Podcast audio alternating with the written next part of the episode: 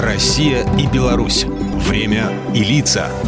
Здрасте, здесь Бунин, и сегодня мы включим компьютер, постучим по клавишам и попробуем разобраться, что там внутри умной машины происходит, а заодно кто и как это все создает.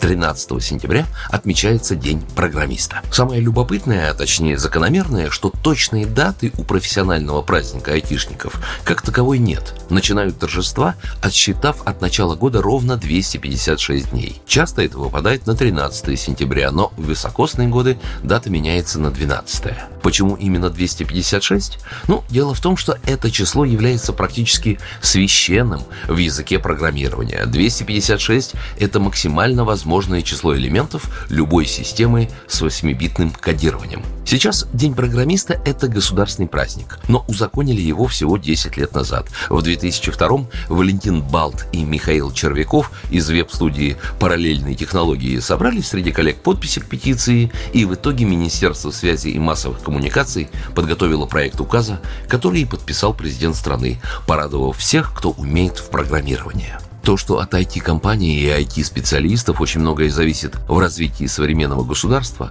свидетельствует то, какие преференции им оказывают в России и Беларуси. Еще весной Владимир Путин подписал указ, согласно которому такие компании освобождены от налога на прибыль и проверок, а их сотрудники даже от призыва на военную службу. Для айтишников, кстати, предусмотрено вообще немало налоговых льгот, в том числе для разработчиков мобильных приложений. В Беларуси IT-индустрия – самая динамично развивающаяся отрасль, которая с каждым годом превращается во все более мощный драйвер экономики страны и сферу стратегического значения. В последние несколько лет за Белоруссию в Европе и мире прочно закрепилась репутация ведущей IT-страны в восточноевропейском регионе. Созданный еще 17 лет назад парк высоких технологий стал своеобразной белорусской Кремниевой долиной. На долю информационно-компьютерных технологий приходится более 6% белорусского ВВП, а экспорт одного только парка высоких технологий в различные страны мира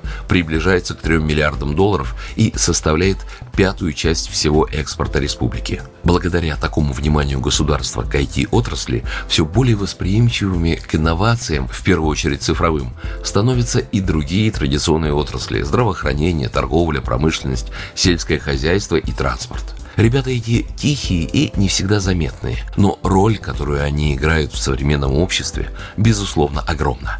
Так что своего праздника, Дня программиста – они точно заслужили. Программа произведена по заказу телерадиовещательной организации Союзного государства. Россия и Беларусь. Время и лица.